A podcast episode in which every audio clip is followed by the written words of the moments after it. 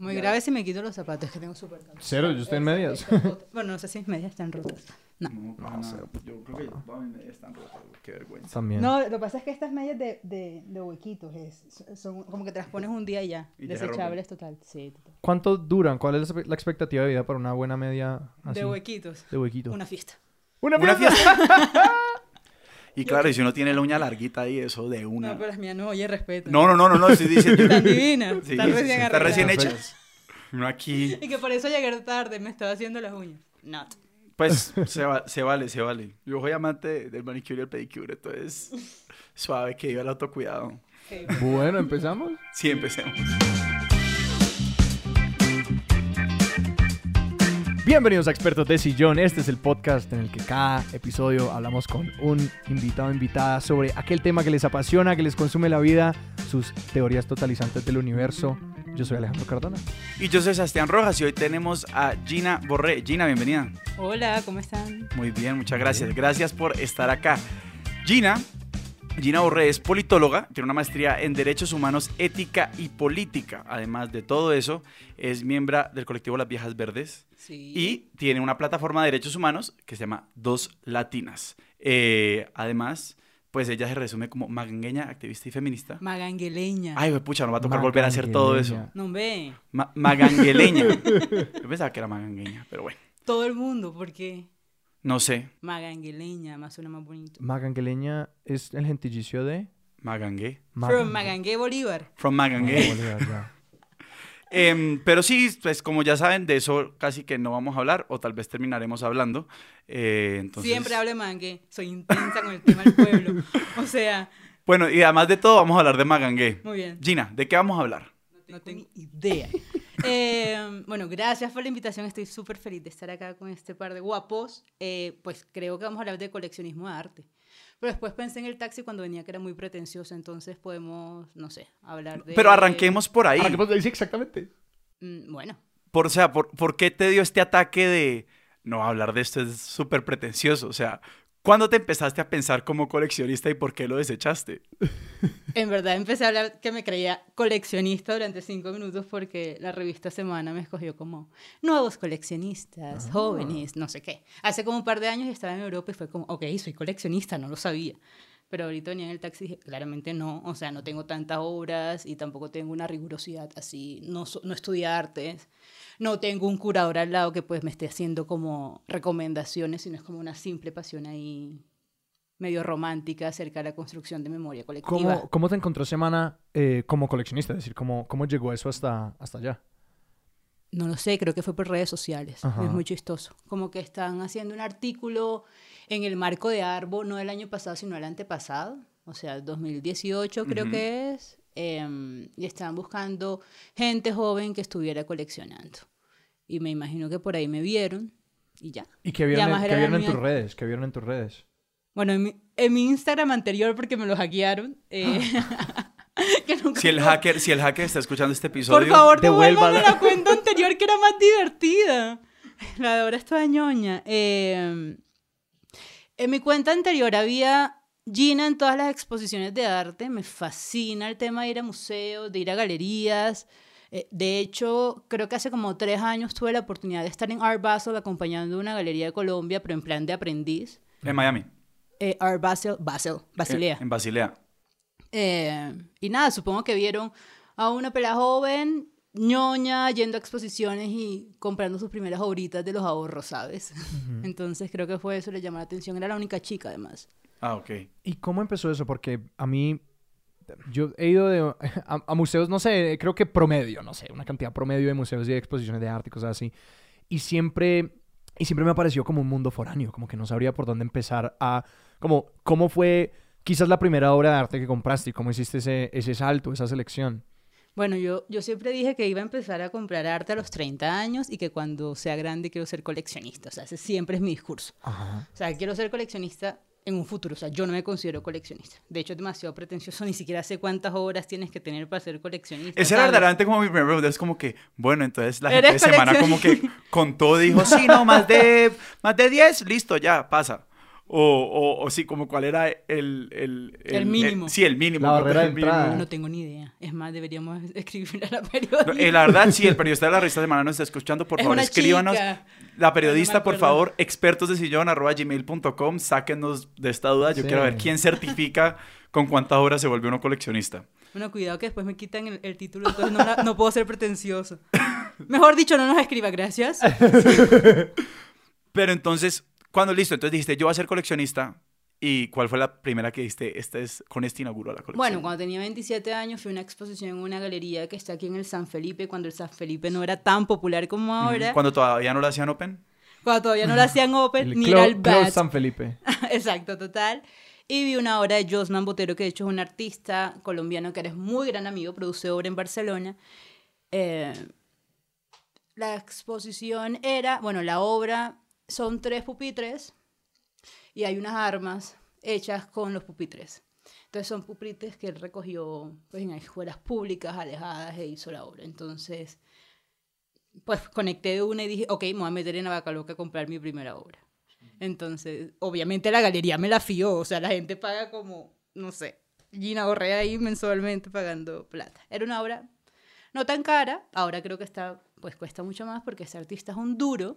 eh, y nada, y ahí empezó la locura esa. Y porque yo, yo con, pues, conozco gente que también tiene como esta aspiración de coleccionar, pero la verdad, obviamente tiene como este tema de, de, yo creo que cierta búsqueda de la sofisticación, si se quiere. Pues en la forma como me lo, me- esta, este, este otro personaje me lo pintó, el otro que me dicen, esto es una inversión. O sea, vos siempre, vos, has- vos te pensaste, eso entró en tu cálculo cuando dijiste voy a coleccionar, es como que esta vaina va a valer más plata eh, en, un- en algún tiempo. No, nunca. Quiero decir como una anécdota súper chistosa. Eh, mi papá me dice, para que compres esas cosas que nadie las entiende, uno, dos que son feas y tres que podrías comprar vacas. Con lo que cuesta eso, ¿sabes? Eso Y suena como so- muy magangue, eso es algo muy magangue de decir. pero magangue. Y yo era como, mira, lo mío no tiene ni pretensión estética. De hecho, salgo, pues salí hace poco con un chico y, y como que leyó que era coleccionista y fue a mi casa y es como, oye, esto es muy feo, ¿sabes? Me esperaba más.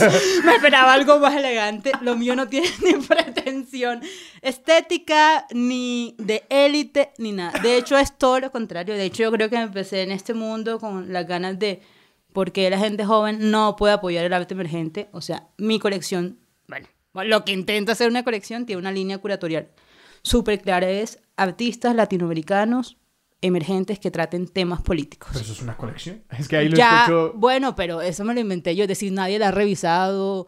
De hecho, como pues compro obras y hay artistas que como que les suena mi discurso y me regalan cosas, entonces súper bonito. Lo mío tiene que ver más como con una construcción de memoria de la vida y del mundo donde yo estoy creciendo, ¿sabes? Como que me gustaría tener 50 años y pensar cuando era el paro nacional, qué artistas que estaban haciendo, qué onda. Entonces, como que tener eso, no me interesan las grandes obras, no me interesan los maestros, me interesa gente joven por ahí haciendo obra y como construyendo una nueva narrativa, yo creo. Y logísticamente, ¿cómo te le decidiste medir? Porque obviamente cuando me dijiste, no, mi primera obra son unos pupitres, pues, o sea, ¿dónde tenés el espacio para guardar tus obras? ¿O cómo funciona? Resulta Eso. que mi obra más cara eh, está en la galería porque no tengo espacio. O sea, soy una chica que vive con su hermana y la gata. Tenemos un apartamento, entonces, no sé. Y tampoco lo he pensado, ¿sabes? Yo creo que, no sé, primero, no sé. No sé. Están por ahí. Hay unas que están en unas galerías, otras que están sin colgar en mi casa. Igual no son tantas, entonces, pero espero tener como muchas. Así que estaré buscando espacios por ahí donde, donde ponerlas. Ni siquiera lo he pensado, ¿sabes? Todo así. En mi vida todo es como muy orgánico. No, no soy una mujer que organice como la vida y ponga una super agenda. Pues voy llevándome por mis pasiones y ahí voy mirando hasta dónde me lleva el río. Entonces, Y sí, ¿cómo es esa, cómo es esa como estrategia de crecimiento? Porque esa es una relación muy, muy, muy eh, usual ahorita que lo pienso que es, ah, pues yo soy el dueño de esta obra, pero se la presto a este museo, a esta galería, a este espacio, y como que, que viva allí, sea porque no tengo espacio, prefiero que esté acá afuera que en una bodega o algo así. no, bueno, no está en un museo, está en la galería que te la vende y que ellos saben que soy una pelea que no tiene espacio, me la tienen guardada, básicamente. Pero en temas como de coleccionismo, yo me imagino y me sueño siendo una mujer con una colección muy grande y pudiéndola donar cuando esté más vieja, Y literal. teniendo tu, sí, la galería Gina Borré. No, De- yo el quiero ala Gina. Borré del museo. No, tampoco, nunca, creo que no. no. No lo lograría, pero, pero sí me gustaría, no sé, como demostrar, bueno, suena también muy pretencioso, pero poder construir nuevas narrativas alrededor del arte, ¿no? Yo siento que la idea del arte y la idea del coleccionismo está como muy alejada de, pues, de nosotros y nosotras que estamos por ahí pelados de a pie, jóvenes, que estamos emprendiendo y pensar en el arte como súper, súper alejado. Yo creo que mi idea en todo sentido, como en mi trabajo, en lo que compro, tiene que ver como, hey, el arte no está tan alejado. De hecho, es una apuesta política comprarle eh, obras, artistas emergentes, ¿sabes? Como el arte todavía tiene esa visión romántica que los artistas no tienen que vivir de la obra. Y no. O sea, yo soy de las que cree que el acto creativo cuesta un montón de plata. Soy de las que cree que, que el artista en el taller tiene que merecer una remuneración altísima porque está mostrando nuevas narrativas de lo que pasa en la realidad. Entonces creo que como apuesta política, invertir, bueno, no sé si la palabra es invertir, pero comprar artistas jóvenes eh, para mí es como fundamental. Entonces como por ahí más o menos es por donde o lo que me mueve, no sí, sé. creo que la palabra inversión es, es, es, es, bien valiosa en el sentido de que, pues sí, uno al potenciar estos artistas, eh, pues uno siente que está apoyando esa voz, apoyando ese trabajo y que ese trabajo se va a ver reflejado pues en unas ideas que se van a esparcir o que uno espera que más personas pueden ver, darle visibilidad a esa persona. Entonces me parece una palabra Sí, bien apta por el lado. Sí, no solamente entendió la inversión como un tema económico, ¿no? porque cuando tú piensas en grandes coleccionistas, los coleccionistas pues tienen asesores eh, o tienen estudios. Eh, pero bueno, lo mío no. Es decir, lo mío es una politóloga que le parece interesante el arte como lenguaje y de ahí va escogiendo, pues, tema político. Lo mío es derechos humanos, política, pero por ahí. ¿Y alguna vez has tenido una, una, una, charla, una conversación con algún gran coleccionista o alguno de estos asesores y sencillamente como votando carreta? Bueno, hace muchos años tuve la oportunidad, pero eso al final nunca salió, de entrevistar como, no sé si es el, en este momento el coleccionista más grande de este país. Eh, no, en ese momento era como uno de los grandes coleccionistas de América. no, yo creo que Semana ya es muy poquito para él. O sea, estamos hablando de alguien que tiene una, una casa para su colección. Entonces, claro, cuando yo entré a esa casa, yo era muy chiquita. Estamos hablando de hace como seis años que podía tener, como 24. Yo acabo de regresar al país. Y cuando llegó a esta colección fue, madre mía, qué top, ¿sabes? Como que uno entraba al baño y había obras, uno caminaba por ahí, habían obras. Eh, y no, también entendí que también, de hecho es arquitecto, también entendí, se llama Alejandro Castaño, eh, también entendí que es un tema de pasión y él, es más o menos como un mecenas, ¿no? Eh, pero sí, me imagino que pues tiene una relación como súper cercana con artistas, pues eso es lo que yo vi hace como seis años, pues no, sé, no supe más nada de su vida, pero pues sí, decir como dedican esa, eso sí es un verdadero coleccionista, ¿no? O sea, como inversiones así como millonarias en obras y cosas así. Pero a mí esa, esa palabra, esa, esa, esa categoría eh, de, o ese rótulo de el mecenas o de la cultura. Sí. ya, no, o sea, esto es como edad media, ¿no? Es que yo quiero que hablemos más de, de, esa figura, pues porque, pero es que te salió con una naturalidad. Em, y, y sí, pues como que yo he pensado, pues pucha, pues hay mucha gente que, que pues es que uno comprarle un libro a, no sé, a, una persona que tiene una, una, una, editorial independiente que yo no sé qué, pues eso ya es apoyar la cultura. Y, Totalmente. Y, y, digamos, hay gente que lo, pues, que no, no, no tienes que estar invirtiendo millones de pesos para, o sea, yo creo que esa categoría de mecenas como que la podríamos desechar un poquito, o es que, o sea, o ¿qué decís vos que acompaña que acompañaría ese rótulo hoy en día? ¿Vos aspirás, por ejemplo, a que digan, no, Gina Borré es una mecenas de la cultura? No, no. Bueno, yo me imagino que tiene que ver, pensando en él, es que, es que si vieras su colección entenderías por qué digo mecenas, ¿sabes? Es como, es una cosa que quedas con la boca abierta. Imagínate tener una casa de tres pisos solo para tu colección, estamos hablando de palabras mayores. Sí, ¿Eso es un eh, museo? Básicamente. No, yo por ejemplo, yo estuve en la casa de, de una de una conocida que también tiene una colección de arte impresionante. Y a mí, la verdad, lo único que a mí, a mí siempre me ha estresado mucho el tema de la, la, la, conservación de las obras de arte. Y esta pelada era, era una fiesta. De, como, oh. Y me oh. llegar a un apartamento así normal, como en el que estamos ahora, lo que sea. Obviamente las paredes absolutamente forradas. Y, o sea, y sí, nombres de artistas muy conocidos, obras conocidas. Y como que ella con, ah, sí, esta se la prestamos al Smithsonian, esta se la prestamos al Tate. Y uno como que... Sí y claro, pero viene de una tradición de coleccionismo de sus padres, me imagino. No, pues claro, pero más que video, esta peladita así como con el cigarrillo prendido, fumando encima de todo este arte, y yo decía como que, Jesús Dios, ¿qué va a pasar con estas obras si llegan a quemar, si les tiran ceniza encima? Oh.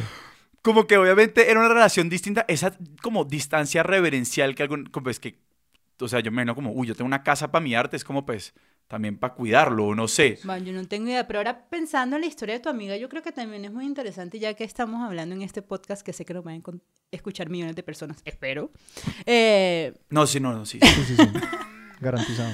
Eh, mira, hay mucha gente joven que tiene padres que vienen del coleccionismo de arte, ¿no? Entonces ya eso es empezar en unos niveles muy altos.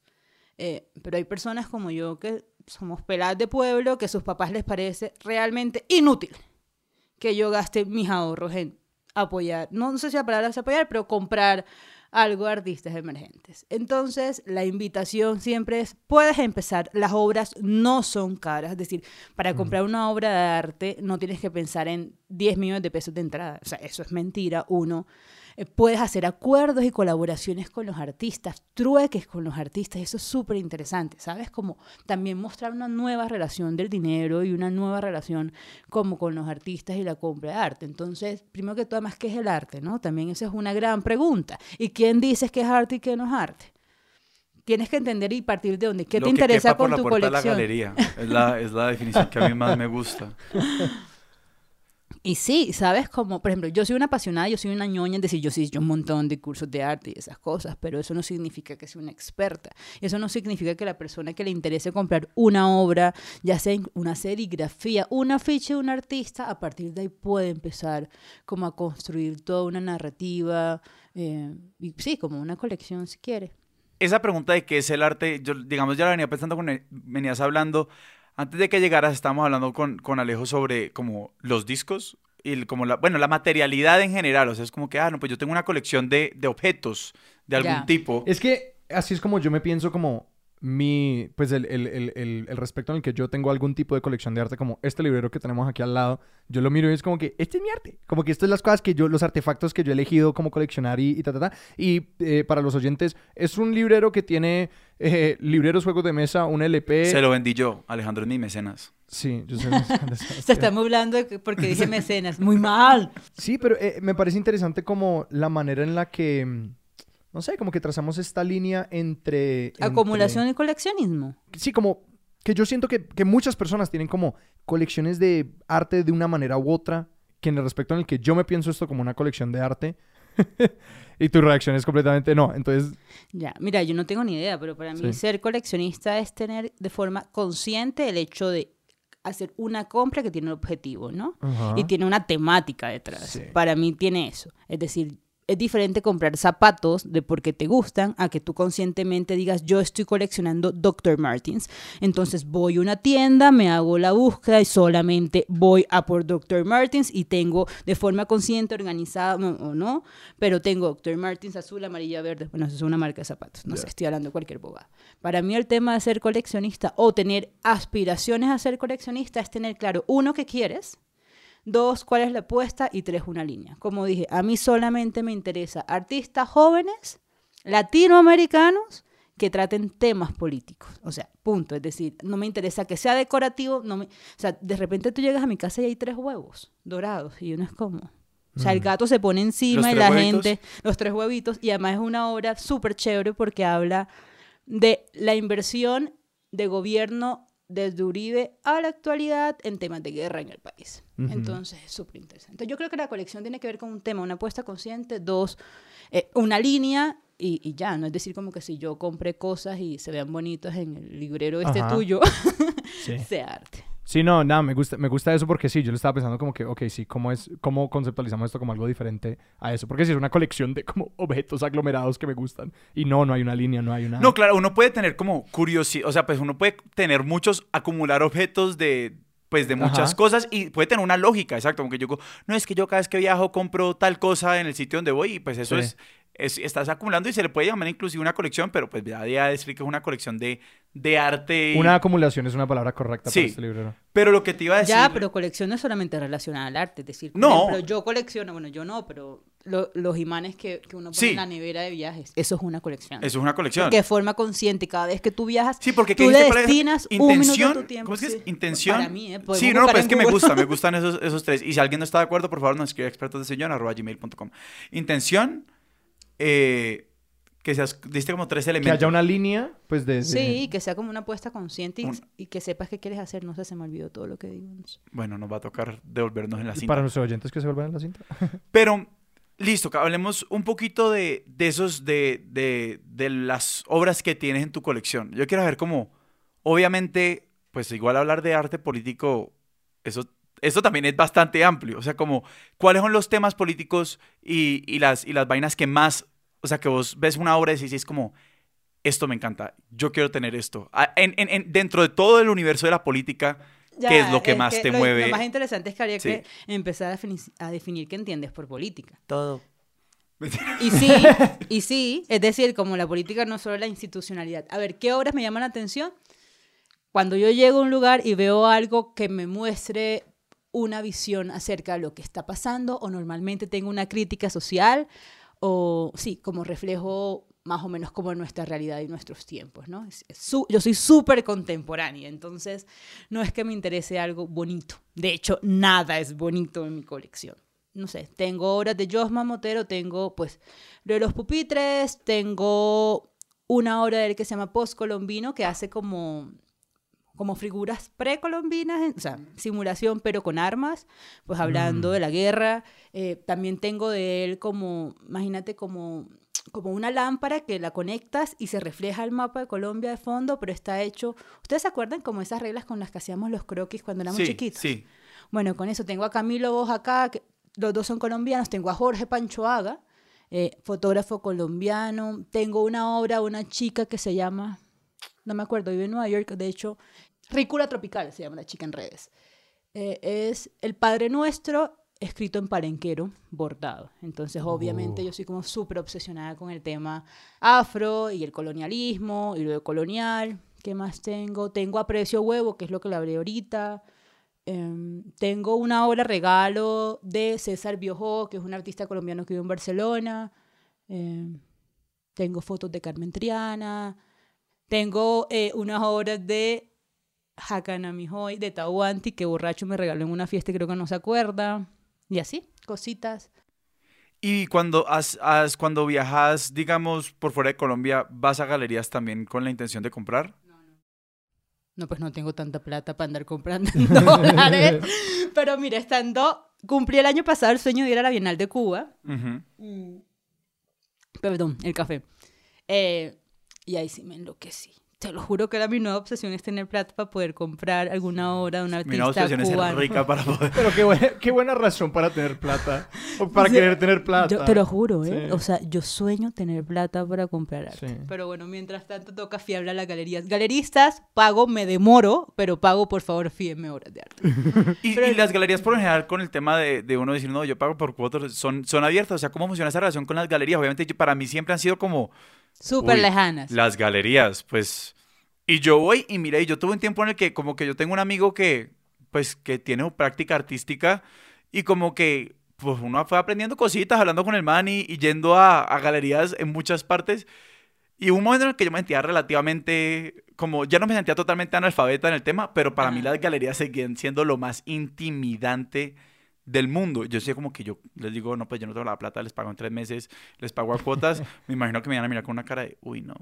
Mira, y esto para que todas y todos y todes las personas que estén escuchando esto sepan. Mira, puedes generar, vuelvo y repito, puedes generar acuerdos con los artistas y pues tienes que ser buena paga, ¿eh? O sea, Sí, claro. ir construyendo una confianza de eso y decirle, mira, me interesa tu obra, eh, me gusta, yo no soy una persona que puedo sacar 3 millones de pesos en este momento porque me gustó, no sé, un grabado, entonces, ¿qué podemos hacer?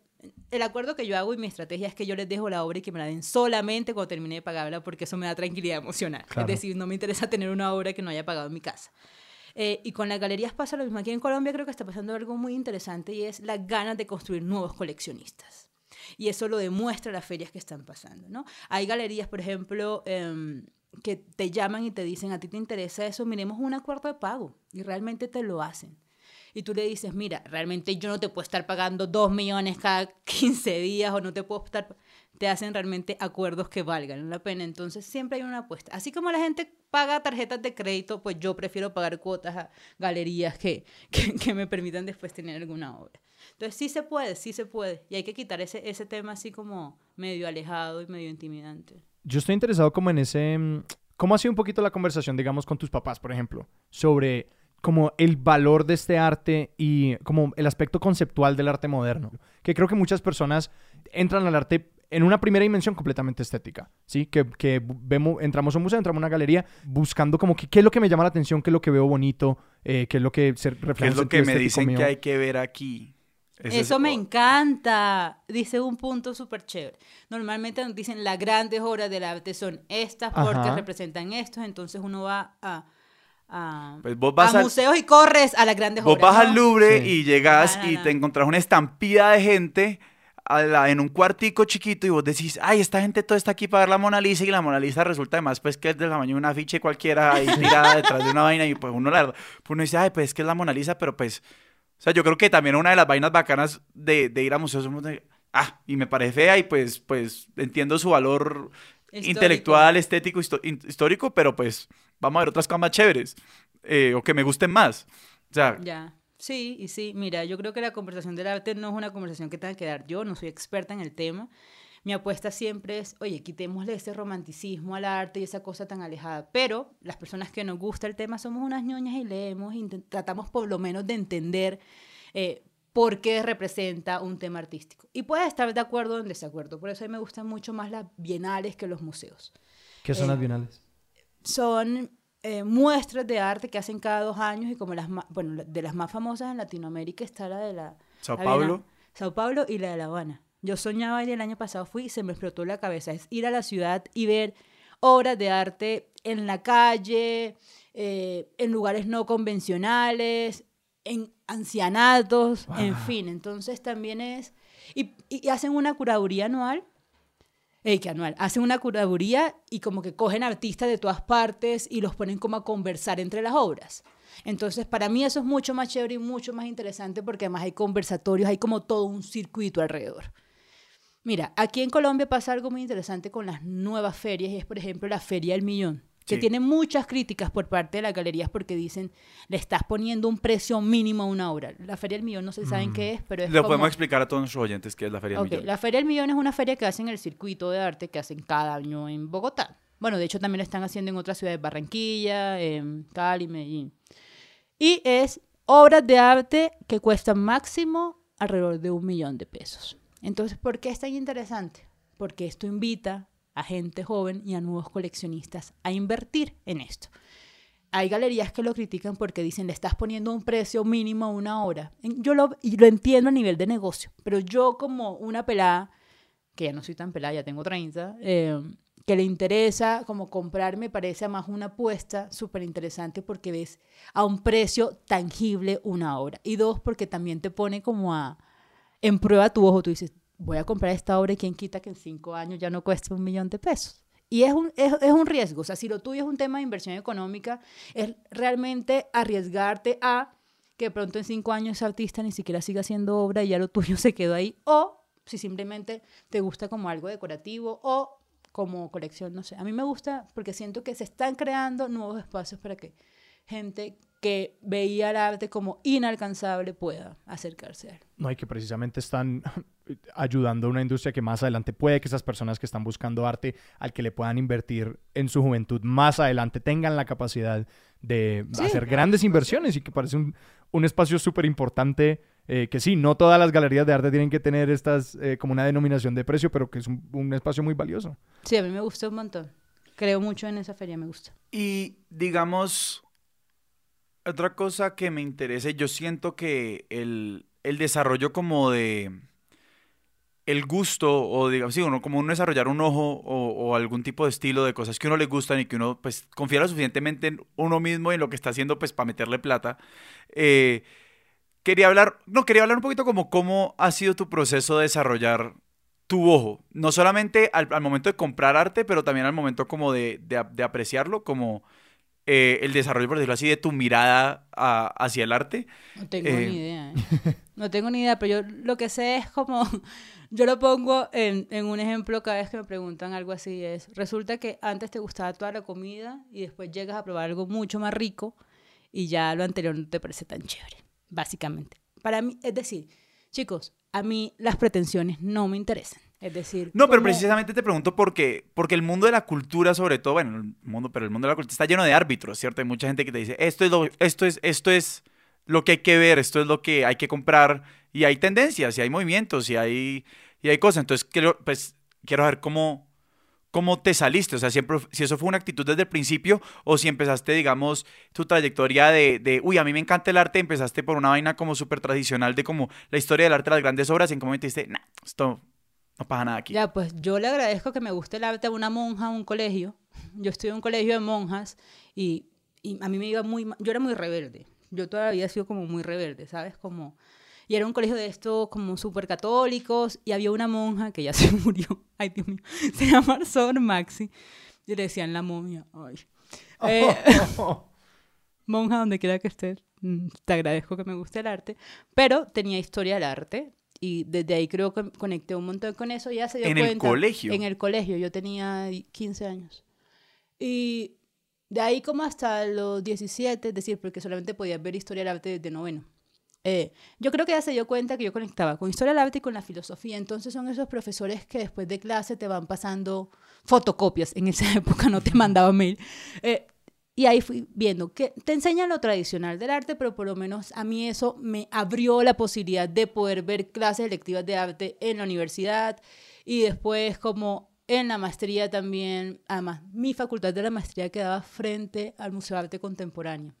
Imagínate. O sea, mis recreos eran en el museo, eh, mis recreos, ¿no? Como estoy en el colegio. Eh, y así, mira, yo creo que entre más, más vas yendo como a exposiciones, resulta que lo que a ti te parecía grandioso hace un año ya no te parece tan grandioso o al contrario. Entonces, así como tú, así como cuando pruebas muy buena comida, ya resulta que la empanada de la esquina no te parece tan chévere que antes te parecía chévere.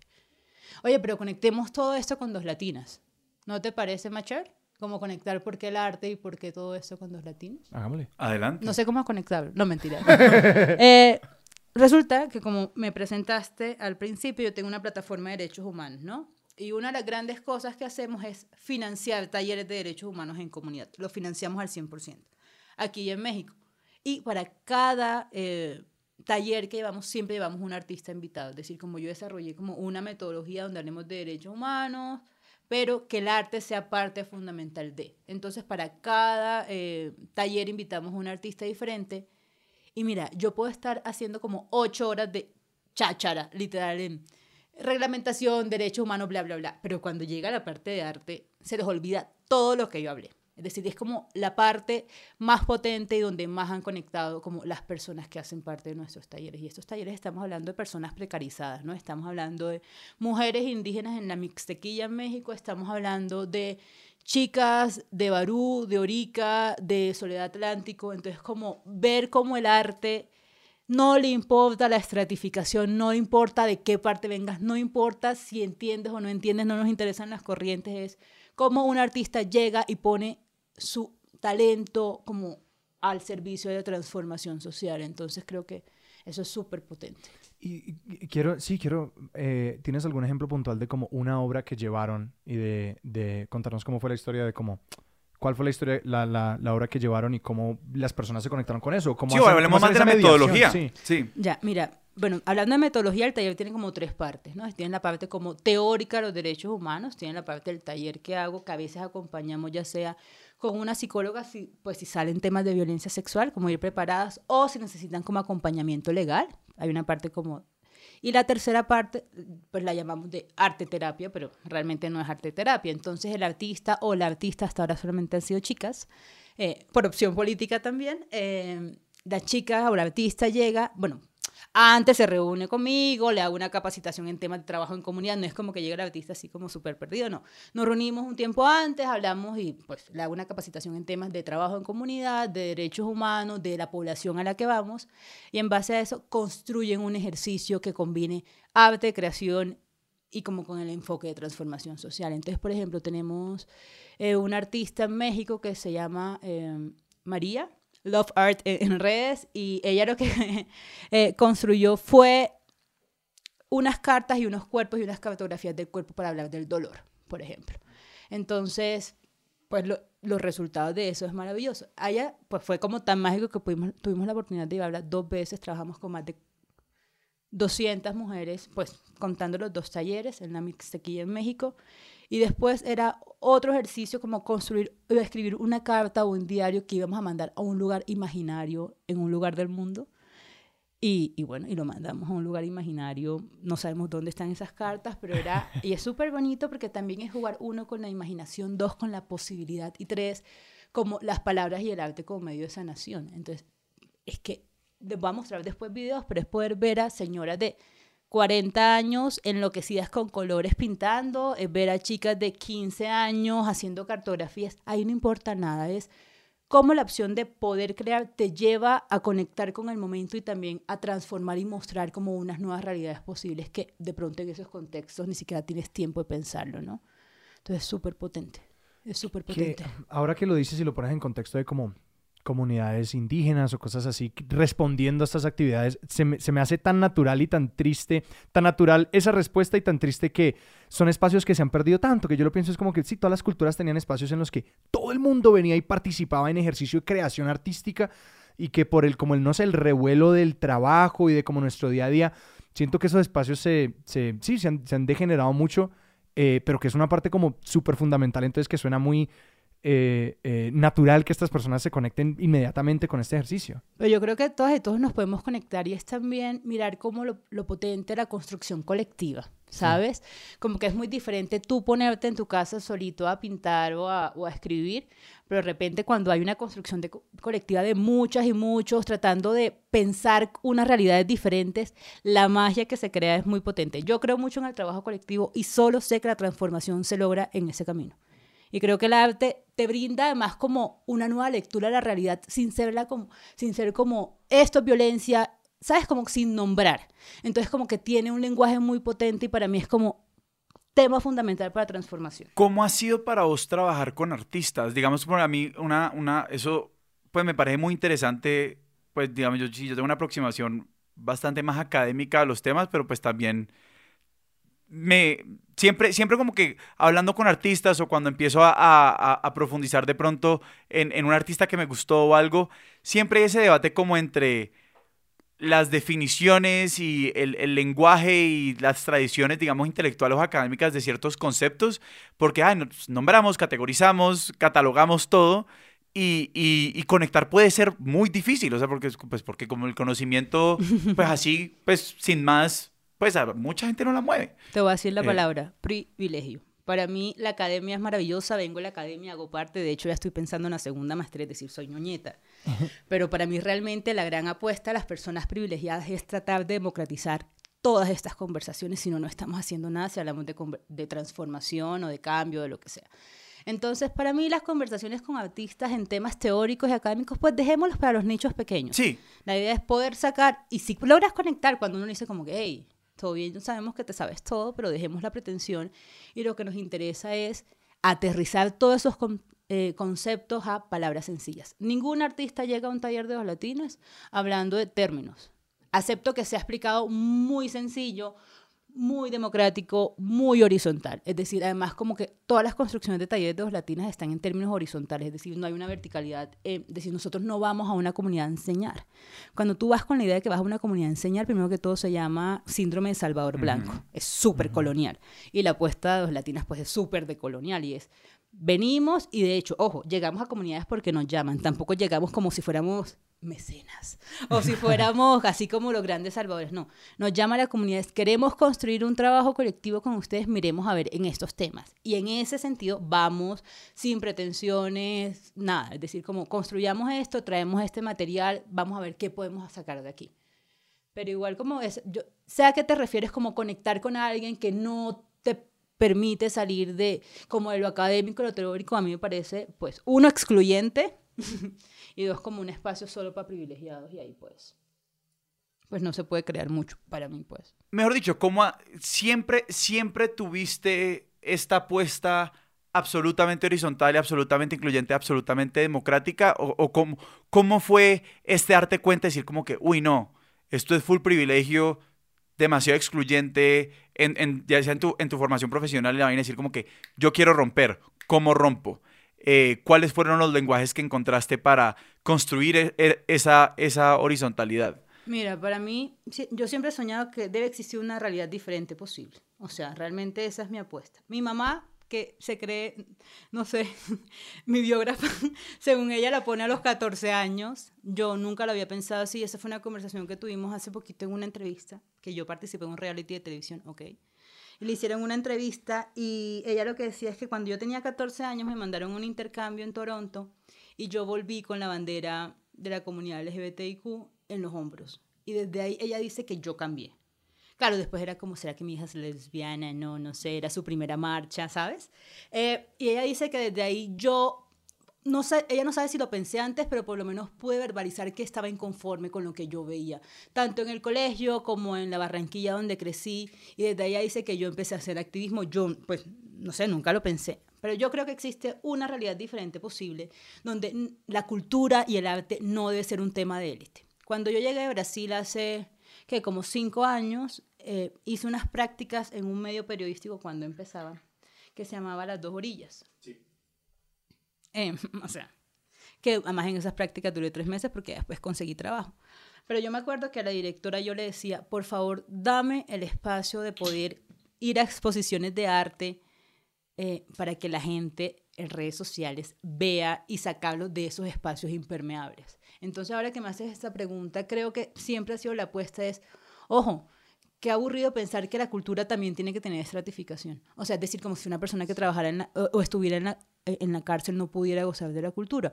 O como si alguien más, yo creo que es que simplemente no se les da la oportunidad y la opción de pensarlo, de, de verlo, ¿sabes? Más por ahí.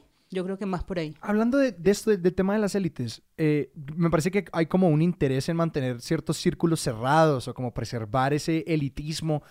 Eh, la famosa alta cultura. Exactamente. Ya, eso también es una conversación. Pues sí, mira, todo el tema, por ejemplo, todo el tema, ayer me reuní con un artista, ah, no, el sábado, hoy, hoy es lunes, ¿no? El sábado. Eh, se llama Parásito Callejero y es una chica que hace street art.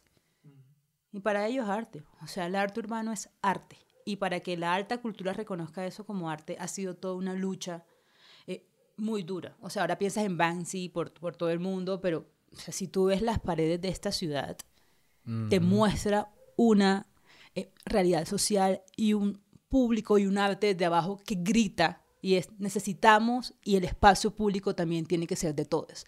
Entonces a mí esa discusión de la alta cultura, ah, pues la tendrán que dar pues expertos, pero para mí el hecho de pensar y, mirar cómo el acto creativo desde todas las esquinas se da, por ejemplo, a mí el arte de la calle me parece brutal, fenomenal. Eh, hay gente que lo entiende como vandalismo. Para mí es una expresión de la gente que se siente, y es contracultura. Y para mí es súper potente porque realmente es mirar cómo se está gestando desde diferentes esquinas, cómo estamos viviendo la realidad, cómo estamos viviendo la política, cómo podemos desobedecer además. El arte desobediente es mágico, es decir, ojo, a través de otros lenguajes podemos ir contra el sistema. ¿Y te ha tocado como conversaciones o, o momentos, no sé, en galerías o como espacios por decirlo así, tradicionalmente de alta cultura, donde te cuestionen lo que estás haciendo, donde tengan como que, hey, esta vaina no. O como vos que haces llevando arte a X lugar. O... No, nunca. De hecho, creo que en estos espacios los galeristas, y ahí sí que le tengo que dar como un aplauso, sobre todo a los galeristas jóvenes, eh, me invitan, es como, ven, o sea, de verdad, ven y compra y sigue y no pierdas el impulso. Y en estos espacios me he encontrado artistas que de repente ven por ahí como el espacio latinos y dicen como, oye, ve y tomémonos un café y me cuentas cómo va el proyecto. Hay gente que conecta y gente que no. Hay artistas que creen que llevar esto a comunidad no es hacer arte. Y para mí, y sí, es decir, porque yo creo que lo que va en contra del arte, me van a regañar por ahí los teóricos y es... Expreso de eh, o sea, como para mí diferenciar el arte es cómo mirar el tema del arte y lo artesanal. ¿Sabes? Como mm. Pero después me dirán la gente como Andy Warhol, que tenía máquina, eh, toda una fábrica y hacía arte y es arte. No sé, esa conversación es muy, muy, grande, pero eh, hay artistas colombianos, gente eh, que conoce el trabajo y le parece súper potente lo que hacemos en comunidad, porque además lo que hacemos ahí no es buscando un resultado, es como el proceso ayuda a generar nuevos pensamientos, a sanar. O sea, nadie entiende cómo hay mujeres que están ahí horas eh, rayando y salen de ahí y dicen como, gracias, nunca me había dado este espacio porque ni siquiera tenía tiempo, o gracias porque pude escribir algo que me causaba mucho dolor, o gracias porque pude pintar eh, la rabia, ¿saben? Es como... Y, y, y, no, hay, no hay un punto final, o no es que digamos como lo tuyo si estuvo bien o no, es simplemente cómo el proceso y el acto creativo te permite, no sé si, si plasmar eh, mil cosas que a veces ni te atreves. Sí, no, y eso era lo que me, me parece muy interesante en, en, el sentido de como toda la metodología que estás planteando, porque, digamos, muchas visiones como yo creo que más convencionales sobre el arte, inclusive también del, o sea, yo creo que uno también de los grandes supuestos como del, del activismo y de la, movilización, de la, la, obsesión con el resultado y también con el arte. O sea, es como que, bueno, cuando llegamos a este punto o cuánto tenemos, o la obra como tal, o sea, como un resultado que quedó en el museo o que quedó pues en la galería o lo que sea. Mientras que si, si el arte y el proceso creativo, eh, que es una construcción, o sea, eso es un proceso, ¿sí? Que, es, que me parece que es un entendimiento que va contrario, digamos, a, a, a lo convencional de decir, ah, el arte es el resultado del proceso. Claro, el arte como producto. Ahí. Exacto, el arte como producto. No, en, en, en los talleres de latinas y en nuestros trabajos en comunidades más como el proceso. Pero te, que eso es lo que me parece pues, más interesante. Y súper lindo los artistas que le apuesten a esto, ¿no? Es decir, como son ellos los que lideran, pues, pues, yo estoy atrás, en el sentido como literal haciendo los ejercicios que nos ponen, y yo que los he hecho es realmente, no sé, como transformador, o sea, y además como súper emotivo, o sea, yo estaba a la mitad de un taller llorando como una loca en una esquina, es como, ay, yo soy la facilitadora, no puedo llorar. Pero sí conectas, conectas además con el presente, o sea, este sistema, la inmediatez y el corre-corre, y uno está siempre como pensando en el futuro, ¿sabes? Como y así es el sistema del que hacemos parte, yo creo que estos procesos de talleres en comunidad te permiten hackear el sistema y parar. Y es como, hey, eh, en este momento estamos enfocados aquí, queremos mirar esto que nos duele o, esto que queremos cambiar. Yo creo que la esperanza y, como las ganas de cambio es como que lo que mueve todo esto. ¿Y cómo tratan o cómo piensan ustedes el tema de la autoría? Pues digamos, en, en, los talleres cuando llegan los artistas y, y emprenden estos procesos, digamos, si hay resultados, ustedes, ustedes dicen, esto es del artista, esto es de la comunidad, esto Ah, es de los claro. participantes. Ya, ya. Súper interesante esta pregunta. Mira, cuando empezamos talleres se construyó un contrato colectivo Ok. y queda firmado por las personas asistentes. Uno, si se puede o no tomar fotos, eso es súper importante, hay como todo un tema de derecho de imagen. Dos, si realizan el proceso de, entre comillas, llamémoslo obra, eh, si les interesa entregarlos o no a dos latinas eh, y si el artista requiere algo no. Todo, todo, todo es dependiendo de comunidad. Es decir, nada, ningún taller en una comunidad es igualito a otro, aunque se hagan el mismo día. Nunca. Es más, si haces el mismo taller con la misma comunidad, porque he hecho ese ejercicio dos días diferentes, lo que se gesta es totalmente diferente. Y cada día se hace un contrato, ¿no? Y también le decimos, los contratos se pueden cambiar. Es decir, que si tú terminas el día y tú quieres guardar y no te sientes cómodo o cómoda por entregar, pues es tuyo y te lo llevas. Hay gente, y de hecho la mayoría de gente no los quiere entregar. Yo en algún momento sueño poder exponer pues todo esto que se ha logrado. Sí, No- eso, estaba, eso estaba pensando, que, que hay algún plan de eso o dónde están Sí. viviendo esos, esos productos. Mira, yo, yo- están todos en mi casa, en una caja. Eh, nada, yo, yo, yo paso soñando. Yo creo que en algún momento soñaré después de haber tenido por lo menos 50 talleres de latinos, que eso tendrán que ser muchos años, eh, poder mirar a ver qué se ha construido en comunidad. ¿Cada cuánto, cada cuánto hacen talleres? ¿Cuántos Cada tres meses. Ah. Soñamos poder financiar, porque como lo financiamos, entonces es como súper duro. La autogestión ha sido hasta ahora nuestra bandera. Vamos a ver qué pasa este 2020, que estamos con otros planes. Eh, pero bueno, sí, cada tres meses estamos por ahí rodando. Háblame como de esa idea de... Mejor dicho, es que me parece muy interesante lo que decías, que uno puede hacer un taller dos veces con la misma comunidad y el contrato es distinto. Y, la, y, la, y podés encontrarte, pues, unas sens- sensaciones y, cosas totalmente diferentes. Em, y eso, digamos, para mí como que tiene una tensión con la idea de como el cambio social como un proceso sostenido, porque a veces como que creo que no lo pensamos como una vaina súper lineal, o, o que sí, pues primero pasa esto y después va a pasar esto, eh, o como hay mil ideas de, de, de, de los procesos como se tienen que dar. Entonces, ¿cuál, ¿cómo ha sido esa experiencia de, vivir en esta vaina que, que puede ser mucho más, pues sí, que es un proceso mucho más abierto y menos pres- prescriptivo que lo que a veces, muchas veces podemos tener idea o, podemos pensar que, que, es cambiar o construir en conjunto. Mira, yo no creo en la vida que hay nada lineal, o sea, hay que partir de ahí. Y cuando uno piensa los procesos lineales, lo más seguro es que se conviertan en cárceles y, y pierden pues un poquito de sentido, es decir, la subjetividad de los seres humanos es como tan propia que sería como un poco romántico eh, pensar que el taller que diseñaste en Bogotá sentada va a funcionar en Orica como te lo creaste. Por eso para mí uno tiene que salir del sillón. tiene que salir de los expertos del sillón para poder construir cosas en comunidad. Y de los expertos, no de sillón. Em, mira, te voy a poner un ejemplo. Creo que de los talleres más potentes que hemos dado fue en la Mixtequilla. Eso es en Veracruz, eh, México. Y han sido tres talleres con la misma comunidad, eh, varios meses, eh, pues, espaciados, como tres talleres entre, no sé, calcula tú, como ocho meses, un año, no sé.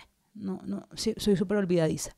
Y es la misma comunidad, las mismas mujeres. La idea no es que nos llamaron para un solo taller y ellas mismas nos pidieron que volviéramos. La, la postura corporal, lo que se pactó el primer día, eh, la forma de, hablar de la primera vez. De hecho, hicimos los tres talleres con la misma artista, pues como prueba piloto también. Ella nos decía lo mismo y es, tratar de hablar de esto y poner los ejercicios, aunque fueran diferentes, no, no daba la misma forma como ellas se acercaban. Claro, imagínate la primera vez que tú no sabes qué te vas a encontrar tienes pues una postura, tienes un lenguaje, hasta, hasta el tono de voz cambia, cómo miras a las personas que están facilitando. Cuando las personas nos dan mucha libertad, a veces ni siquiera sabemos cómo actuar, ¿no? Porque llegas a un taller y te dicen, ustedes van a tener un taller como con unas personas que llegan de Colombia y, y van a hablar de derechos humanos y de repente llegan y nosotros, me acuerdo que el espacio lo habían diseñado como con una pequeña tarima, una mesa, un micrófono y además que las facilitadoras del taller comíamos en un lugar aparte, ¿no? Mm. Y he dicho yo, oh, ojito aquí, antes de empezar el taller me quitan tarima, me quitan sillas, me quitan micrófono, yo tengo una voz potente, así que puedo gritar. Lo máximo es que me quede sin voz, una. Dos, comemos la comida que hace la comunidad y en nuestros términos. ¿Por qué? Porque desde ahí empieza el taller y es aquí somos todos iguales y todas iguales y desde ahí partimos. Entonces el primer ya el segundo taller ellos ellas creían además que sabían, no, pues ya conocemos a dos latinas, entonces ya sabemos lo que van a hacer. Entonces, la postura corporal cuando se presentaban era como súper más, mirando ya como mm, horizontal, pues, y, se encontraron otro taller, entonces ahí quedaron como descolocadas y es como esta vaina, ¿qué es? ¿Sabes? Entonces eso, es, no hay forma alguna que hable de derechos humanos, además. Em, tres veces en la misma comunidad y sea lo mismo porque te vas estando una cosa diferente. Es decir, como resulta que no sabías que podría gobernar sobre tu cuerpo la primera vez, entonces ya el segundo taller ya, partes de ahí, ¿no? Es como yo puedo gobernar sobre mi cuerpo, a mí no me va a, decir otra cosa. Y hay más preguntas, además, sí. Sí, claro, y además como que construir talleres te invita a cuestionar, básicamente es eso. Te dejamos preguntas para que hagas, nunca te vamos a dar respuesta. No somos nadie, pero por lo menos te permite vivir una vida más consciente y construir como una mirada más crítica a lo que vives, a lo que te rodea, básicamente. Gina, para una persona que le interesa entrar en este mundo de coleccionar arte eh, o incluso de empezar a acercarse a ese mundo, empezarse a pensar el arte, a empezar a pensar en el tipo de arte que les gustaría eh, adquirir o apoyar, ¿a dónde los apuntarías? Y, me interesa preguntarte por como el espacio de, de ser experto de sillón y quizá empezar a, no sé, a leer o empezar a, a, tener como esos cursos de arte que tú tuviste en la, en la universidad que te enriquecieron en, en tu acercamiento a eso y los espacios a, a dónde ir, a dónde ir a mirar, a conocer, a hablar. Yo creo que estamos en un momento muy potente y es que las redes sociales nos han dado la oportunidad de eh, conocer mil cosas antes pensar en una obra de un artista, tocaba buscar al artista y que si tenías la suerte te dejaran entrar a su taller. Ahora no, ahora muchos artistas te muestran el proceso a través de redes, construyen contenido buscando mostrar su obra. Entonces, si te interesa el arte, simplemente en redes sociales buscar arte y te va a salir lo que quieras. Eh, ahora hay muchos espacios, inclusive las mismas galerías están haciendo conversatorios de forma gratuita, entonces buscar las galerías que estén más cerca, a ver si conectas con eso o no visita guiada gratis a los museos los domingos si no quieres gastar plata. Si quieres que esté vacío, ve durante la semana, menos los lunes que normalmente están cerrados. Eh, ir circuitos de arte, es decir, todos los años aquí está Arbo, Sí, Arbo vas a encontrar como las mismas galerías famosas tal, pero los circuitos que se hacen alrededor están muy chéveres, Feria del Millón, Odeón, Barcú, en, esa, en esos momentos también las galerías hacen como exposiciones abiertas, eh, no sé, como que eso es lo que se me ocurre. Cursos online gratis hay en todas partes, entonces si les interesa eh, mirar algo, mi recomendación es decir, la historia del arte, entre comillas, es como súper amplia. Entonces hay un libro que es de Gombrich, entonces sobre la historia Ahora del hay arte. historia del arte. ¿cómo es que- Exacto. Entonces de ahí puedes como que buscar qué es, pues, ¿sabes? Como de ahí buscar líneas, es como, a mí me gusta más, eh, no sé, lo moderno, lo contemporáneo, lo medieval, o el arte religioso, o no sé. Y desde ahí dices como que a mí me gusta el arte contemporáneo de mujeres, ¿sabes? Entonces de ahí comienzas a googlear y de ahí vas buscando espacios. De verdad es que lo que está pasando ahora en este país y en Bogotá, sobre todo el circuito de arte, está muy potente.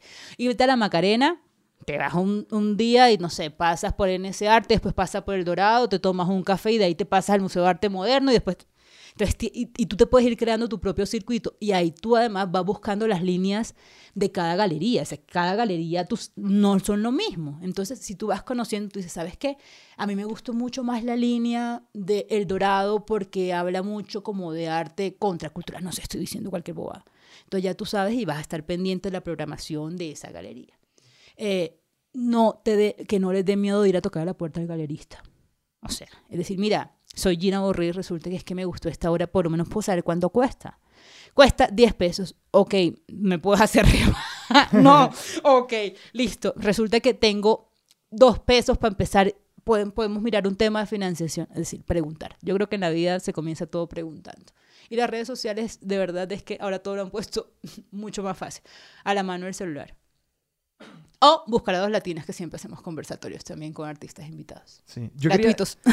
me acabo de acordar de, de- de un recurso que, que a mí recientemente me ha ayudado a empezar a pensar un poquito de arte. Es un, es un producto de PBS de Estados Unidos que se llama The Art Assignment. Y toman obras y toman corrientes de arte y cosas así y hacen videoensayos acerca de ellos. wow. Y el otro día, uy, es fantástico. Y el otro día sencillamente me, me animé a ver uno del, ¿de qué era? Del, del impresionismo. Y algo que, a lo que yo nunca le habría entrado. Y acabé saliendo, "Mm, yo ya, ya sé que el impresionismo. Oye, se me había olvidado decir algo. Imagínate que Cine Colombia ahora está haciendo también cineco Sí. alternativo. Y he hecho el ejercicio de ir a exposiciones de museos que ya he ido en la vida real. Ven acá, y está buenísimo. Sí, Está y, son, y buenísimo. son narrados, explicados, ¿cómo funciona? Yo tengo mucho esa duda.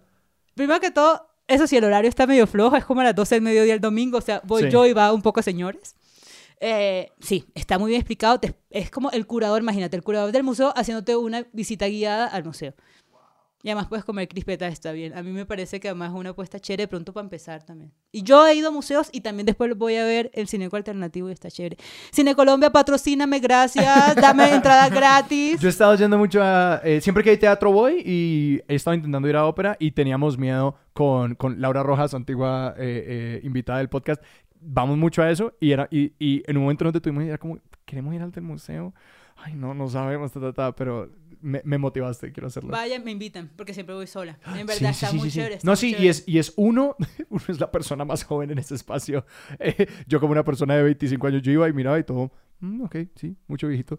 Eh, yendo a ver teatro y todo eso. Y ese, No. es genial, es fantástico ese espacio. No, está, de verdad está, de verdad es que es muy fácil, o sea, en el mundo de hoy es muy fácil. Yo me acuerdo cuando yo tenía como 16 años y pensar ir a una galería de arte en Barranquilla, primero que todo ni siquiera había, o por lo menos yo no conocía.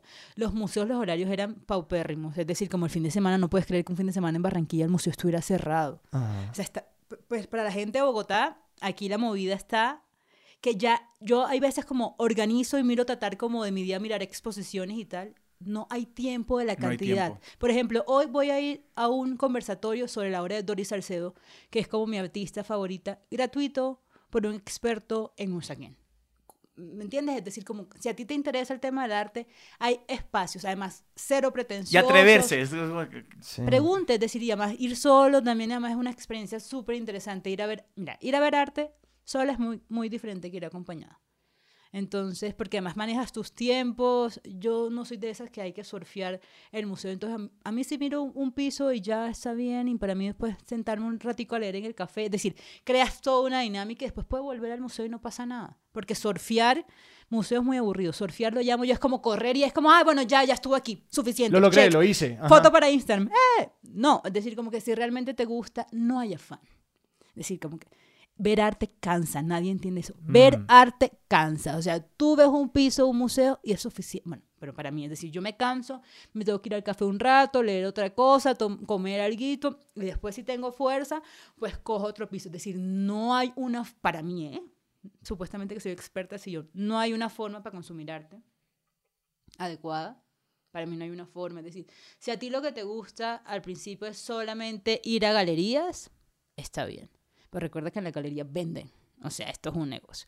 Pero si a ti lo que te gusta es como más la parte educativa y la construcción de memoria, pues los museos son el camino. Pero ¿qué te interesa la historia y cómo quieres ver la construcción de memoria? Si te gusta más lo histórico, pues pues vas al Museo Histórico, ¿sabes? Si te gusta más el tema moderno, pues vas al Museo de Arte Moderno. Si te gusta más lo contemporáneo, vas al Museo de Arte Contemporáneo. Es decir, como para mí no hay una forma acertada, sino algo con lo que conectes. ¿Y cómo conectas? O sea, yo, yo entro a un museo y a mí me da cosita en el estómago. Es como, wow, esto está muy potente. Y ya. Que uno sabe cuando, cuando se conecta uno, uno, tú sabrás cuando te conectaste con una obra. Sí, y si no pasó. Eso y no tenerle miedo a no conectarse, o sea, saber que a veces falla yo creo que es que a veces no, nos ponemos muchas, muchas barreras y es las subjetividades son amplias. Es decir, yo conecto a veces con un huevo dorado y hay gente que ve esa cosa y le parece una porquería, pero conectó con un grabado, conectó con una pintura o conectó con un performance. Ahora lo que pasa en el arte contemporáneo es que para mí es muy potente porque una hora de arte en sí puede ser un performance que dura cinco minutos y se acabó la obra. Y el performance era en ese momento, en ese justo instante.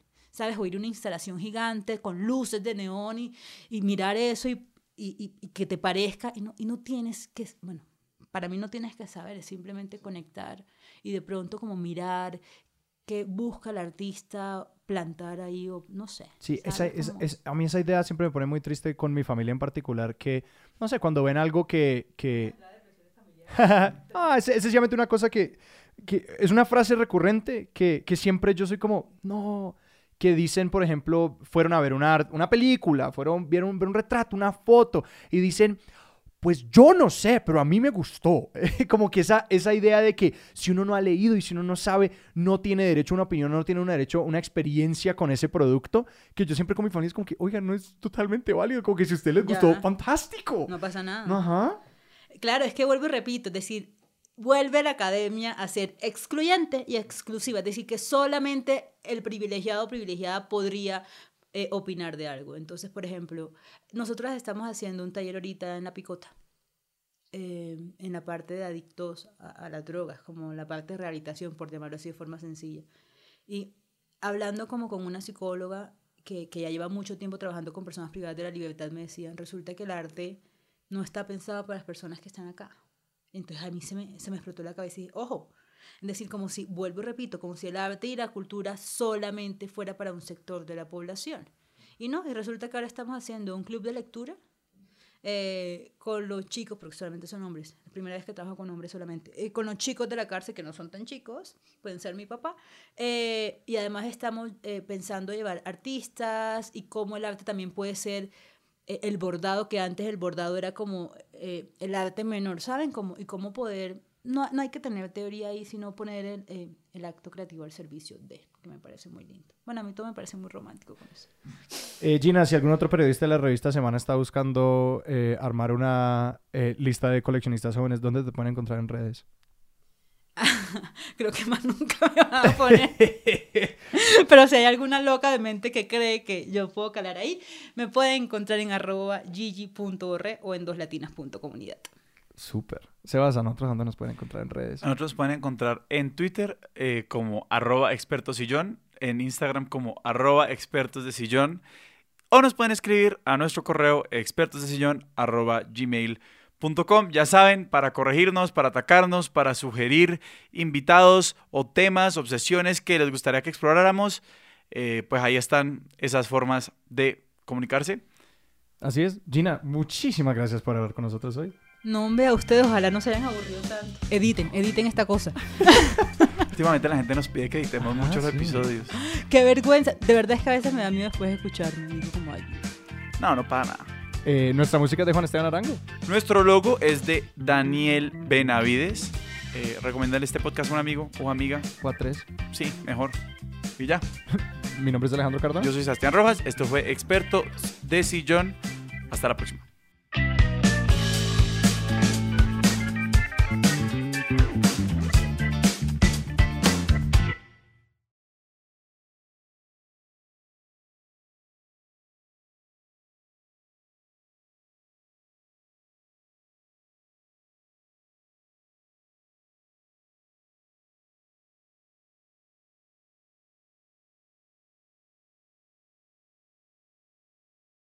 Les quiero contar una historia brevemente para de pronto ponerla, ponerla atrás. Este es mi, mi más cercano acercamiento a como un coleccionista de arte. Una vez estaba en, en San Antonio, Texas, y un amigo que se movía en círculos muy de alta sociedad me llevó a la casa de un arquitecto brutal. El tipo, es decir, se había inventado un nuevo método de construcción en los años 50, una cosa así, es decir, top. Un coleccionista de arte barao.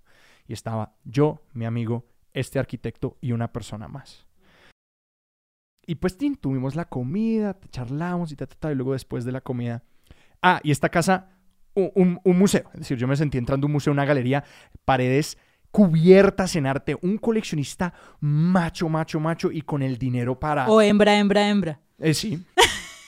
Eh, correcto. Y, y, y- y sí, y al salir, mi amigo voltea y me dice, mira, eh, que yo fui como ajeno a una danza que se estaba bailando porque la, la- esta cuarta persona que estaba ahí era el curador del Museo Witty de San Antonio y básicamente que estaba eh, cortejando a este mecenas para sacarles unas horas que tipo me decía, él en este momento está intentando que este man le deje la conexión al museo Imagínate. intentando que pusiera al museo en, en, su, en su testamento, pues.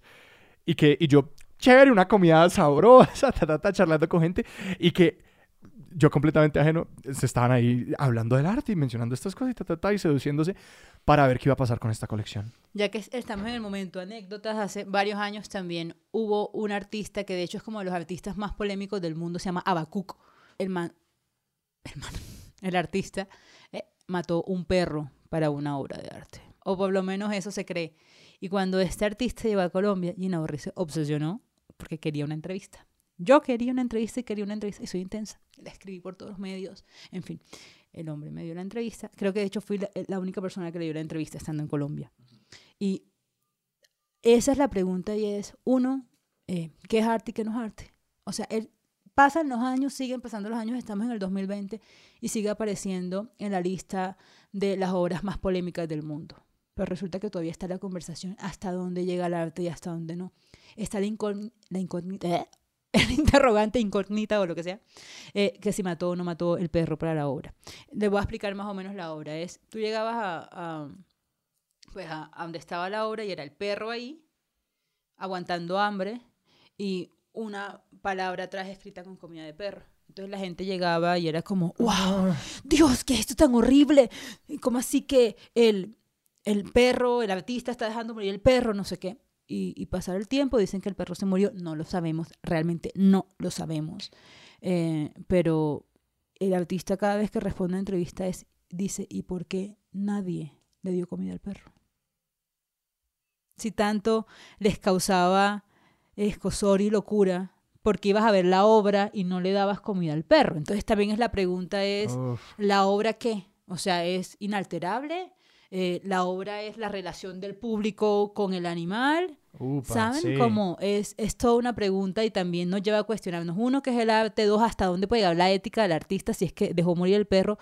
Tres, Y como Pues, la ética del espectador. Exacto, Claro. el espectador y espectadora, ¿qué onda? O sea, si se están muriendo porque simplemente no cogiste el sándwich que tenías en la cartera y se lo tiraste. También llegó aquí a Colombia e hizo eh, una obra con trabajadores sexuales del Santa Fe y la obra era como con semen y cosas así y eso salió en todos los medios, ¿no? Pero realmente creo yo, bueno, estoy convencida que este artista lo que le gusta es captar la atención para hacer preguntas y es, ¿qué onda con el Santa Fe? ¿Qué onda con los trabajadores y las trabajadoras sexuales?